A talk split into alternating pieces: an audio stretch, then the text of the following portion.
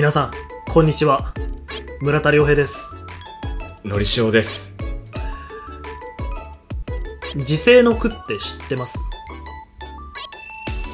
知らない。ウィキペディアによれば あれ？おお、はい。うん時世とはもともとはこの世に別れを告げることを言い、うんそこから人がこの世を去るときうん。間もなく死のうとするときなどに読む漢詩下和歌北句またはそれに類する単形詩の類のことを指すうん。うん。うん。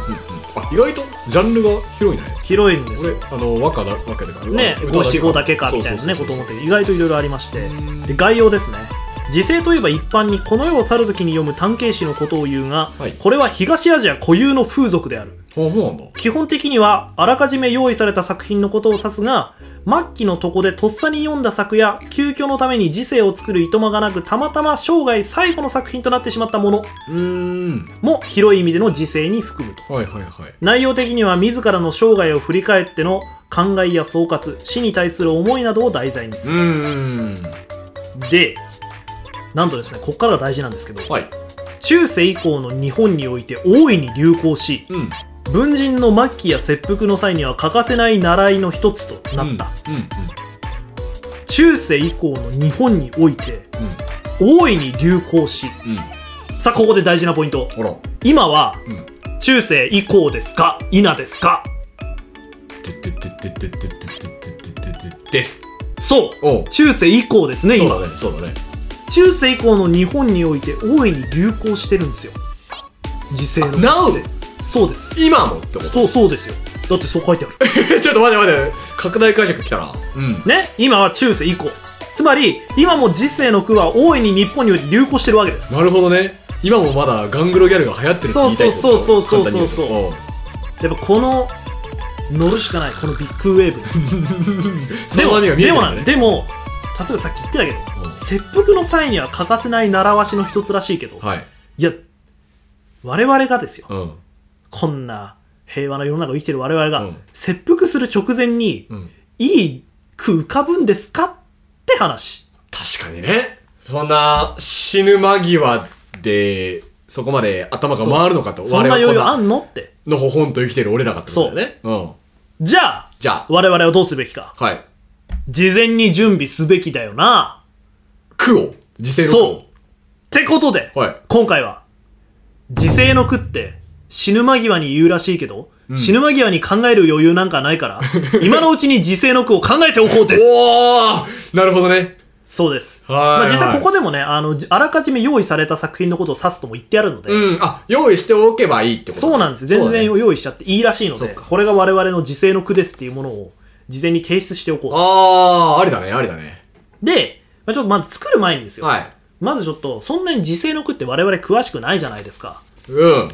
ね、なのでちょっといくつか時世の句をですね有あー助かる。名なところからピックアップしてきたので、はい。それをまずねちょっと見てみようかなと思うんですけど、まずうん。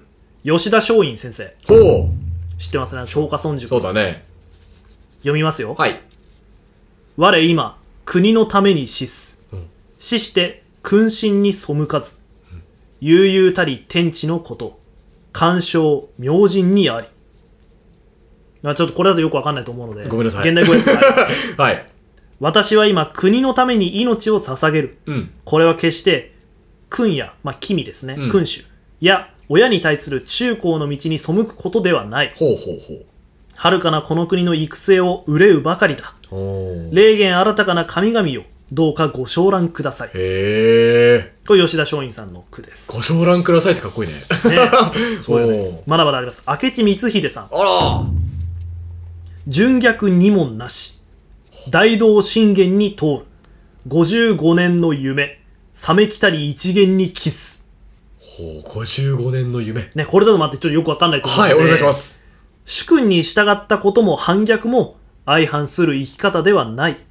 人の文を行うべき道理は心の底まで徹している。ほう。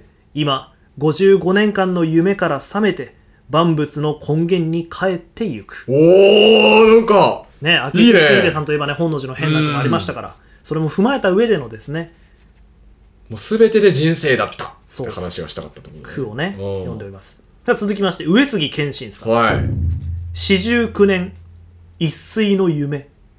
いちごの映画一杯の酒これちょっとだんだんねここら辺から分かりやすくなってくる感じもちょっとあるなと思うんだけどうん49年の人生を振り返ると、上杉謙信は49なのでね、うん振り返ると一時の夢を見ているように儚く映画を極めたと言っても一杯の酒を飲むような一瞬の出来事であった。ほー。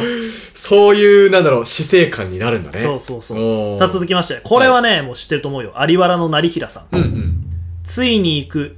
道とは兼ねて聞きしかど、昨日京都は思わざりしよおーこれ聞いたことあるんじ聞いたことある。昨日京都思わざりしを聞いたことある。そうこれ非常に有名なね、うん。句でございましてまあこれは死ぬ時にね、うん。今までずっとあの死ぬうん。誰もが行く道だっていうのは知っていたけれどもまさか自分が昨日、ね今日でその日が来るとは思わなかった、うん。という句でございます、はいはい。続きまして土方歳三さんうん。吉闇は蝦夷が島根に朽ちぬとも今は東の君は守らん。うん。土方歳三さんはあの新選組で、うん。最後あの蝦夷に飛ばされてしまいました、北海道ので自分の身は蝦夷に行ってしまったけれどもそこで朽ちる朽ちるわけでだけども自分の魂はうん。その東のうん。自分たちの、えっと、自分の親しい人や守りたい人たちのことをずっと守っているよという。句でございます、これもなかなか味わい深いですねうん続きましてなんと松尾芭蕉さんです、はい。旅に病んで夢はかもう一回言いますね。お願いしますね。旅に病んで夢は枯れ野を駆け巡る。松尾芭蕉さんは、まあ、旅をしていたわけですよね、うん。俳句を読む旅をしてたわけですもう今病に伏せってしまいまして、うん。で旅に病んででも夢は駆け野を駆け巡るあ枯れ野を駆け巡ると、うん。要は自分の気持ちは未だ元気なまんま旅を続けているよといったような形の意味でございます、うん。そして最後ですね、はい。これちょっとこれちょっとね多分インターネットはいけないと思うんだけどちょっと面白くなっちゃってると思う、う。ん高杉晋作さん。お面白きこともなきよう面白く。おー。ちょっとあのーたまにツイッターで見かけるうん。あのー意識高い系の人のプロフィールに ねたまに書いてありますけどこの面白きこともなきよう面白くと、うんうんうんうん。まあそのまんまですねこれはそうだね。これはでも高杉さんが言うから重みがあるのであって、ツイッターのあの意識高い系がそれをね。と書かれててもちょっと今ピンピン生きてるやつが言ってもしょうがない。面白いこと死ぬ間際で言わなきゃね。そう、まあいい句がねうん。多いわけですよ、はいはいはい。まあそんなところでですねちょっと我々もですねこの句に負けないような時世の句をちょっと考えてみようかなと思うわけですそこに名を連ねる句を。そうですねであこれってきっとあの背景が大事だと思うんですよね、うん例えば土方さんは実際蝦夷に飛ばされてしまったけれども東の自分たちの愛した人たちのことを魂はずっと守っているよっていう、うんそのストーリーがあってこその味わい深さがあるじゃないうん。でも我々はまだストーリーとかはさないと思うから、うんこれはもう作っていいこととしますああ、オッケーオッケーオッケーオッケきっと自分はこういうこういう状況に陥るから、ー。うん。だからこういう句を読むんだっていうのを、はいはいはい。あの句を読んだ後に背景を説明してもらって。味わいを深めていけたらいいのかなとうんうんうん。思います、オッケーです。というわけでちょっと考えてみる時間やりますかに入りたいと思い考えますかよーし。えー、ちょっとねどうしようか先人たちがねいかんせんいい句ですからそうだねちょ。これぐらいの味わい深いものをね出したくなりますけれども、うん。我々にそんなスキルがあるのかというまあ絶対にある。すごいでもこういうやつが世界を変えるんだよ、信じて疑わないやつがね。そう信じて疑わないやつが え、ちょっと俺もその名人たちの詩を読んでもいいですか？あいいですよもちろんこちらにですねだいぶ今、ありますので音声で。この下の部分からですねはははは吉田松陰さんがで2枚目にまた続きはいはいはい。あ、オッケーオッケーー。ちょっとこんな感じで置いとくね。俺は和歌になりそうだな。おおでもまあ和歌が一番ちょっとやりやすいところはそうだね。ちょ、他のやつ。漢詩とかはちょっとね 厳しいからね、うん。習ってない。習ったかもしれないけど、習ってない。うわーうー難しいなんかすごいもう少しああでもああいい感じにでもちょっと最後結べた気がするここをちょっともう少し工夫したいな。やっぱそうだよね。こう工夫したいなとか思うもんね。これ C の直前は無理だな。うん、無理だね。すごい未練を残しながら行っちゃう気がする。うんああー今のところもう少しこうだったーって思いながら。ああ、字余り。成仏してから多分あち今あここもっとこれだったなみたいになる、ん。おう、お3つできた。そんなできたの？すごっああ、でもいいかもいいかも。よしちょっと一応こっちはできましたできた3個もできなかったけどうん。1個はできました結構良いものがらしいものができましたねじゃあ俺は時世の句を3つ読んだことにしようかだからでもね 結構いいらしいよな。あ、そうなんだ。吉田松陰先生2つあるからねああ、そうか。うん なんかいろいろだからそれはまあ理由はあったりはするけど、うんよしはい。じゃあ僕からいきますか？そうだねだねそうしようか僕からねうんいきます。はいのりしお、時世の句。先に行く。しばしの別れだ。我が友よ。ベッドの下は、あさりたもうな。はい。いやーでもすすでに結構背景知らないけどでもその背景ももう文字から伝わってくるよううなん非常にいい句です、ねそうだ。これはね、まあ、幼馴染の、まあ、男と、まあ、ずっと腐れ縁でやってきて、まあ、世界の情勢的には、エネルギー問題が末期で、うんもうかなり人間として生活する、地球として、地球で生活するのは難しいんじゃないかって中で、幼馴染と一連卓章、このエネルギー問題を解決するべく永久期間を作ることを目指しました。うん生涯を捧げました。うんしかし、まあ、なかなか永久期間というものは、人間に作れるものではなく、うんまあ、あの幼馴染と一緒に研究をしていたんだけども、先に、のりしおが、こと切れてしまう。うんそこで読まれた句です。先に行く。しばしの別れだ我が友よ。ベッドの下は、あさりたもうだ。いやーこのユーモアが入ってるのがいいですよそうだね。この点数やっぱ高い感じありますそうだね。ここね、ちょっとね、お茶目なんだよな、ここ。いやいい句だないいね非常にいい句だ有原の成平とため張れるよ成平と並んだ。ため張れる成平と並んでる。昨日京都は思わざりしを、ベ思わざりしよッドの下はあさりたもうなう。うん。成平さんの下の句それにしてもいいんじゃない？確かに。ベッドの下は忘れたもんな。そうハマるね、多分ね。あ、成平ね。ついに行く道とは兼ねて聞きしかど、うんベッドの下はあさりたもうな のりひら。のりひら。有原ののりひら有原ののりひら。いやー有原の成平の詳しい人からクレームが来ませんように怒られませんように。よし。じゃあ、村さんいきますはい結構でも自信はありますねはい。では読ませていただきます、はい。村田時世の句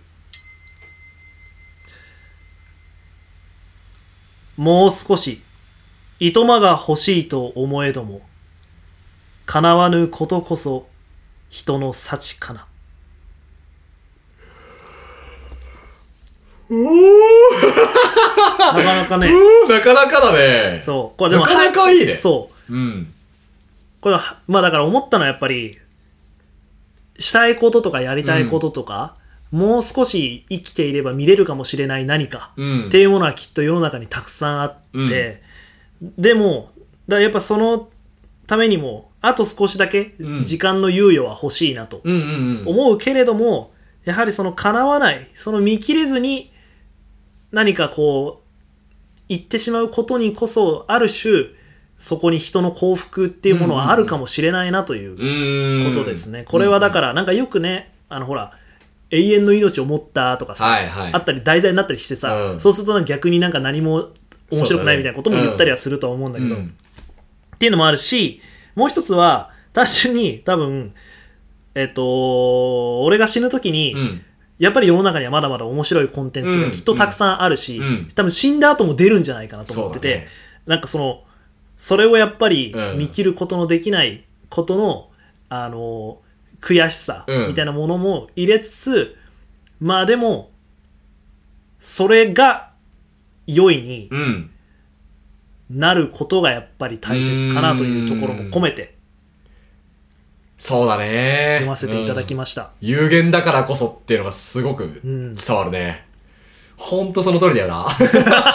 ほんとその通りだと思う。時勢の句ですごくねうんそう。ほんとその通り。そう。それを意識して生きていかなきゃなって思うよそうね。こうねなんかこの糸間が欲しいともう少しのところをなんかもっと何かいい感じにはできそうな気がしたんだけど、うんまあそれもできないことも人の幸かもしれん。もしかしたら、そうだね。うん、確かに。そうこれなんかいいね肯定できたらいいなと思うあーそういうものも含めてうんうんうん。ちょっと、あれだもんね、なんていうの、ぶ文語というかさ、この、わ、若寄りの言葉に言葉。そうそうそう。あえてね。そうそうそう。思えども。思えど思ってもじゃなくて。思えどもに。思えどもだよね。そう。いいね。人の幸かな。うん。なるほどね、かな。えなんだっけ、かな。なんか習ったら簡単詞じゃなくて、なんかあるよね。ね。それちょっと入れて。あー、いいね。いやちょっとなんか思ったよりあれだね深めの回にできた気がするそうだね、そうだね。